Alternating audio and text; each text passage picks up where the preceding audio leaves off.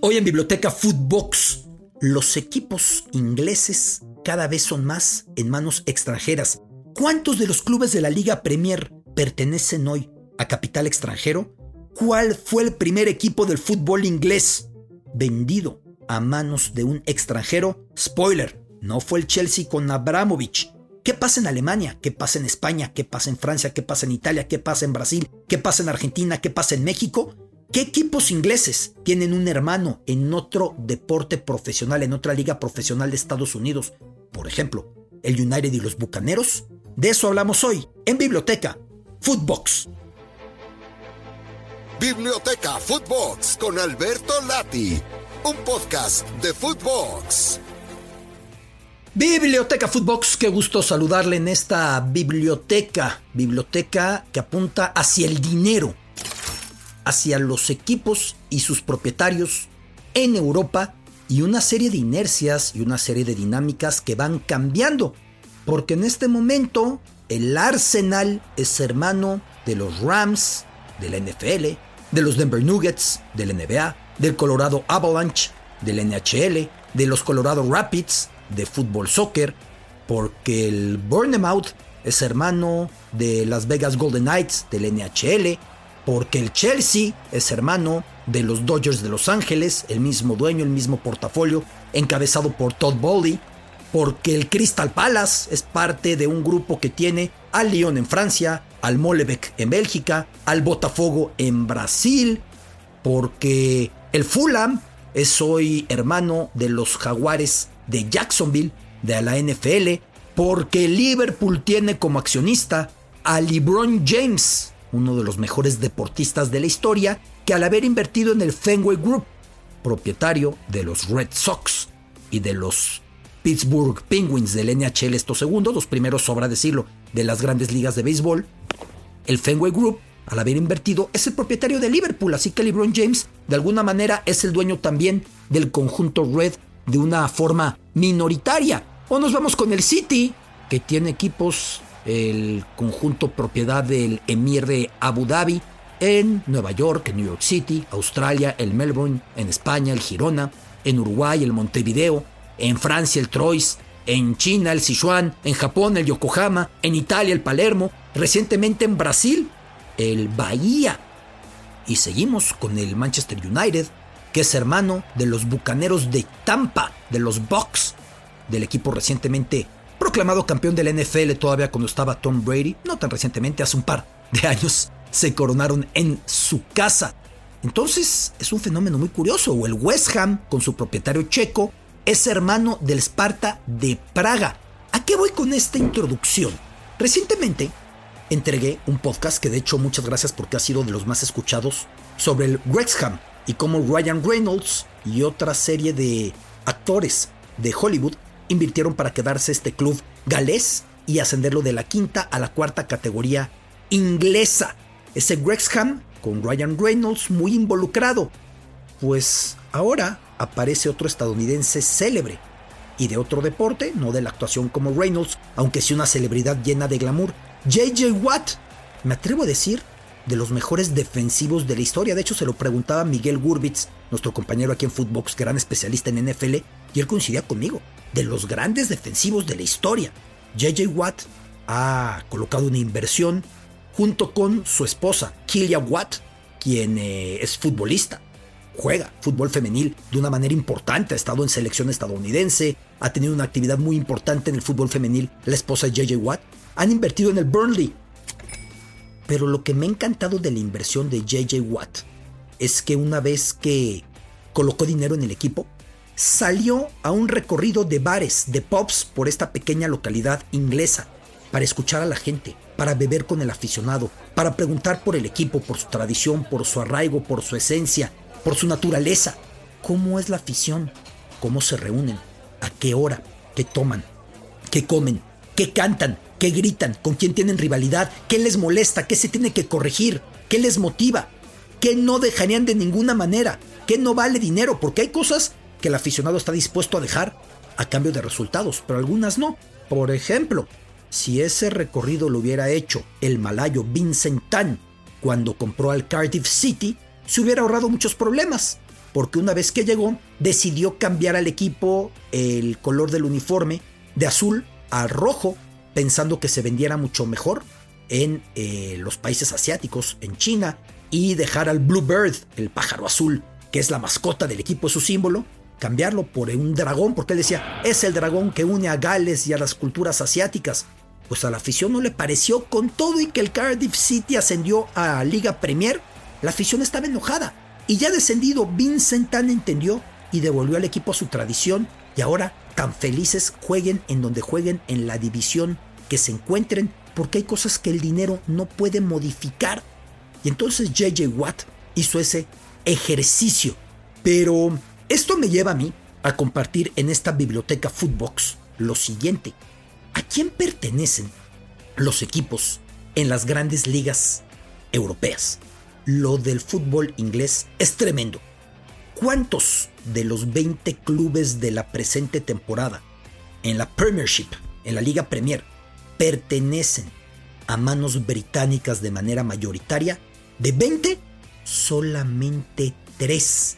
Dos de ellos vinculados a casas de apuestas, el propietario, Brentford, y también el Brighton, el restante, el Tottenham, que pertenece a un megamillonario inglés muy vinculado a su familia hace mucho tiempo con el Tottenham, Joe Louis, y también en forma minoritaria otro inglés, Daniel Levy o Daniel Levy. Solamente 3 de 20 en la liga Premier. Voy a hacer el ejercicio muy rápidamente. Arsenal estadounidense, Aston Villa egipcio, Bournemouth estadounidense, el Chelsea estadounidense con Ted Bully, ya decía yo, son hermanos de los Dodgers de Los Ángeles. Crystal Palace, también extranjero. Everton, iraní. Fulham, pakistaní con un mega millonario, Shahid Khan. Leeds United, este no lo mencioné hace rato, está vinculado con el propietario de los 49ers de San Francisco de la NFL. Leicester City, que está sufriendo para mantenerse en la Liga Premier al borde del descenso. A la familia tailandesa, apellido complicado, Srivadana Prava, una familia que vio morir a Bichai, quien era el propietario, el que encabezaba al equipo, en un accidente horrible, un accidente aéreo. El Leicester City entonces pertenece a capital tailandés. Liverpool, capital estadounidense. City, Abu Dhabi. United, se está viendo a quién lo venden, pero es estadounidense. Hoy por hoy Qatar es el mejor posicionado para comprarlo y convertirlo en hermano del Paris Saint Germain. El West Ham, ya decía yo, capital checo. Wolverhampton, donde milita Raúl Jiménez, a capital de China. Así que de 20 equipos de la Liga Premier, 17 son de mayoría extranjera. Experiencias Telcel premia a sus clientes de todo el país por el uso de la mejor red.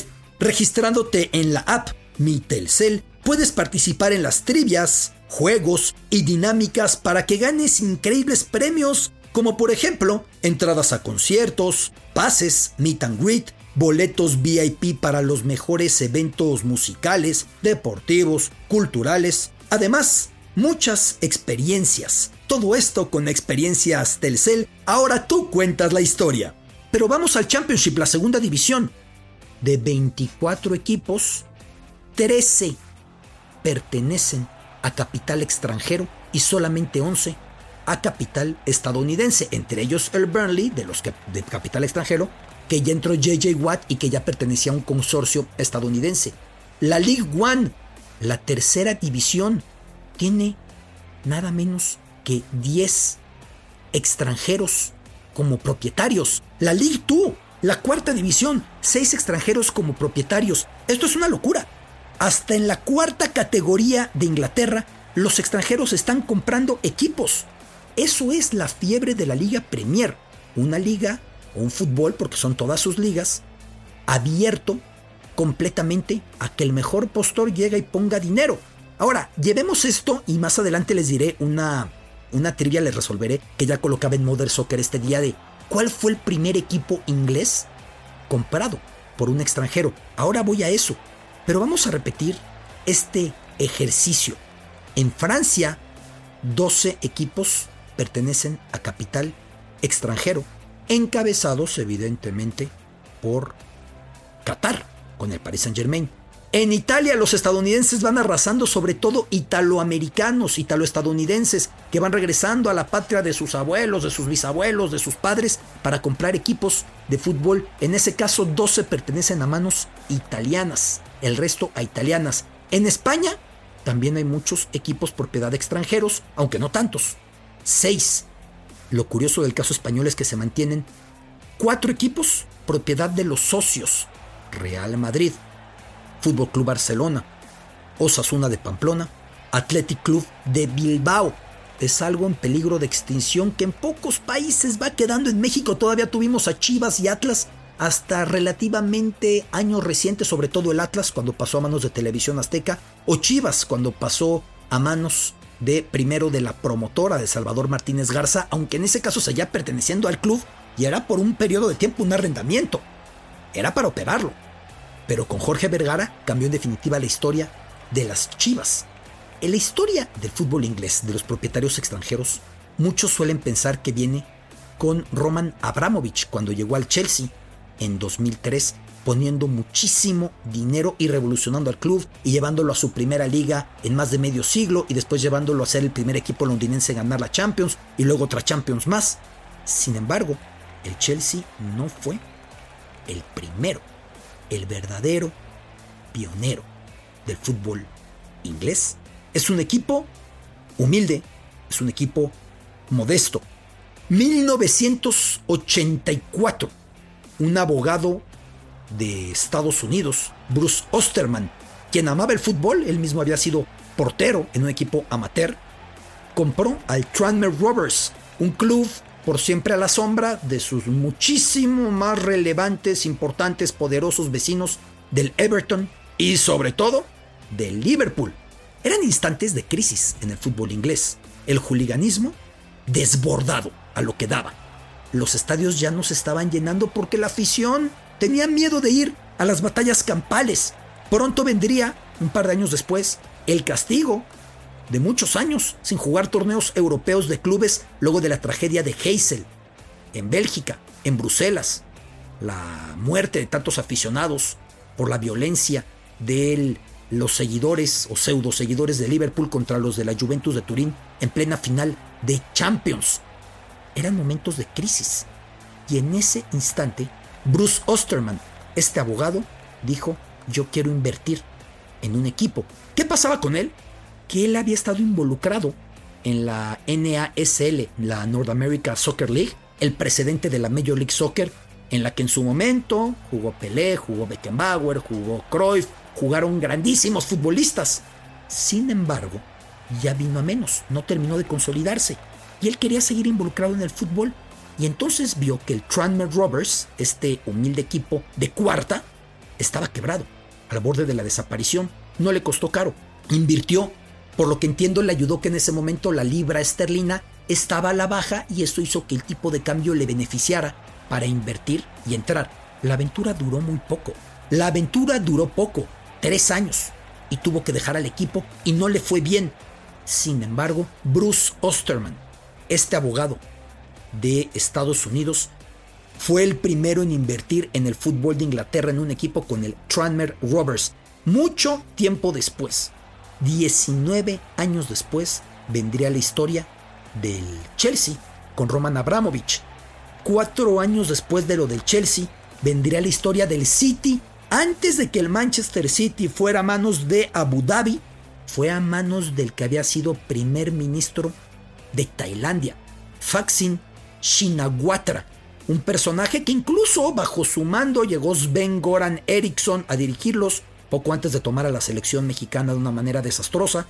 Bajo su mando llegó Neri Alberto Castillo, aquel México-uruguayo que había brillado con el Olympiacos y luego fue vendido por mucho dinero al Shakhtar Donetsk de Ucrania. Llegó al City también con Thaksin Shinawatra, hasta que el gobierno tailandés lo procesó por un peculado, por una corrupción, por un robo brutal y quedó con sus cuentas congeladas y tuvo que desprenderse y ahí ya apareció Abu Dhabi para quedarse al equipo o el Fulham por esos años, el conjunto del Fulham, que ahora pertenece a Shahid Khan, este pakistaní, y ya decía antes yo que son hermanos o parientes de los jaguares de Jacksonville, el Fulham fue adquirido por el que era dueño de los muy glamurosos, muy exclusivos almacenes Harrods en Knightsbridge, al oeste de Londres.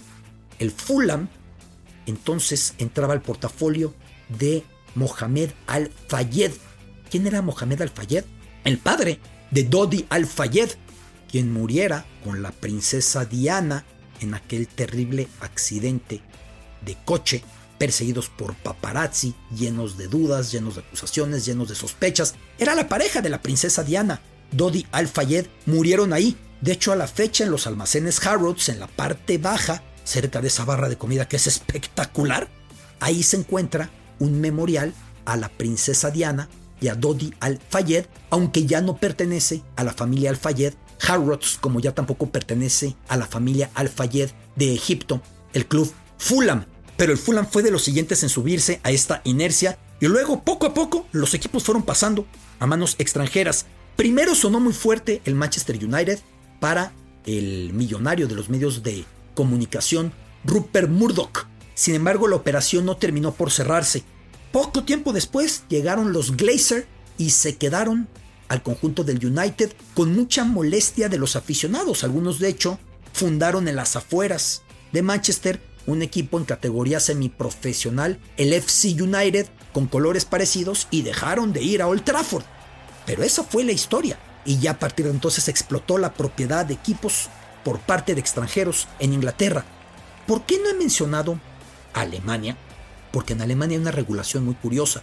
51% del equipo tiene que ser propiedad, ni más ni menos, que de capital local, vinculado a la ciudad, vinculado al equipo. Hay grandes transnacionales, empresas muy poderosas con un club, pero hay una vinculación hacia el mismo. La Bayer, la aspirina, respecto a la Leverkusen, la Volkswagen respecto al Wolfsburg, o por ejemplo el Hoffenheim con Dietmar Kopp, este millonario genio de la informática, vinculado al equipo. RB Leipzig es el caso más protestado porque de alguna manera la Red Bull se metió a Leipzig para poder tener a este equipo y hacerlo muy poderoso y además hacerlo destacar y tiene su hermano en Salzburgo, en Austria, el RB de Salzburgo y evidentemente su hermano también es la escudería en la que tiene su monoplaza Max Verstappen y Checo Pérez, pero en Alemania no está permitido esto, de ninguna manera. En Brasil va cambiando. En Brasil esto viene modificándose desde el presidente Bolsonaro y ya mencioné por ahí al Botafogo y al Bahía, con dueños extranjeros y vinculados a equipos de otros países. Pero ahora el Vasco da Gama y el Flamengo están cerca de ser comprados por capital extranjero. En Argentina no se ha podido porque en este país hay una tradición de que los equipos son de los socios. De hecho, me decía Juanjo Buscalia, es común que en Argentina los socios que el domingo están alentando y cantando y con banderas y con pancartas, el siguiente martes estén corriendo en las instalaciones del club cerca de donde entrena el primer equipo. Son parte integral de la institución. Son maneras de propiedad en México todavía no explota. El Necaxa ya tuvo la incursión de inversionistas extranjeros con la actriz Eva Longoria, con Mesut Özil en ese portafolio de inversión, pero en México no termina tampoco de explotar todavía la propiedad extranjera de los equipos. Para mí está muy claro, si va a llegar un extranjero a poner dinero, si está permitido en las reglas evidentemente como en Inglaterra, que sea escuchando a la afición, que sea entendiendo que el aficionado no es cliente, que se entendiendo que el equipo no es producto, que se entendiendo que no es vender, que son clubes que representan toda una religión, toda una identidad y que tienen que entenderla, como JJ Watt lo ha hecho. Ojalá que todo lo que escuchó en su recorrido de post, porque decía, terminé tomando muchísima cerveza ese día. Ojalá que lo que escuchó le sirva para hacer una buena gestión con el recientemente ascendido de vuelta a la Premier League, Burnley, con Vincent Company, la leyenda de Bélgica, ex capitán del Manchester City, como director técnico. El Burnley, como lo mismo el actor Ryan Reynolds, se ve muy involucrado con el Wrexham, a diferencia de los Glazer, que no tienen relación con el Manchester United. Alex Ferguson sirvió como el ancla mucho tiempo y ahora perdieron completamente eh, la brújula. El Arsenal se ha criticado que los Kroenke han estado muy alejados del equipo. Lo mismo se va diciendo de muchos clubes. Abramovich, con las críticas que usted quiera, porque era una de las personas más cercanas a Vladimir Putin. Imagínense, En algún momento cuando Putin necesitaba saber a quién colocaba en su gabinete, la persona encargada de entrevistar a los candidatos a ministros de Estado fue Roman Abramovich, ese poder tenía. Con todas las críticas que quieran hacer políticamente y lo que ha hecho por Putin, era un tipo cercanísimo al Chelsea y la afición del Chelsea lo echa de menos. Todo esto pasa hoy en el fútbol, cuando el Newcastle ya es saudita, cuando el Manchester United podría ser catarí, cuando el City es de Abu Dhabi y cuando si decidieran en la Liga Premier Inglesa hacer una junta de dueños como las que tanto gustan en el fútbol mexicano para decidirlo todo, necesitarían demasiados traductores. Esto pasa hoy en el fútbol a nivel mundial. Biblioteca Footbox. Esto fue Biblioteca Footbox, un podcast con Alberto Lati, exclusivo de Footbox.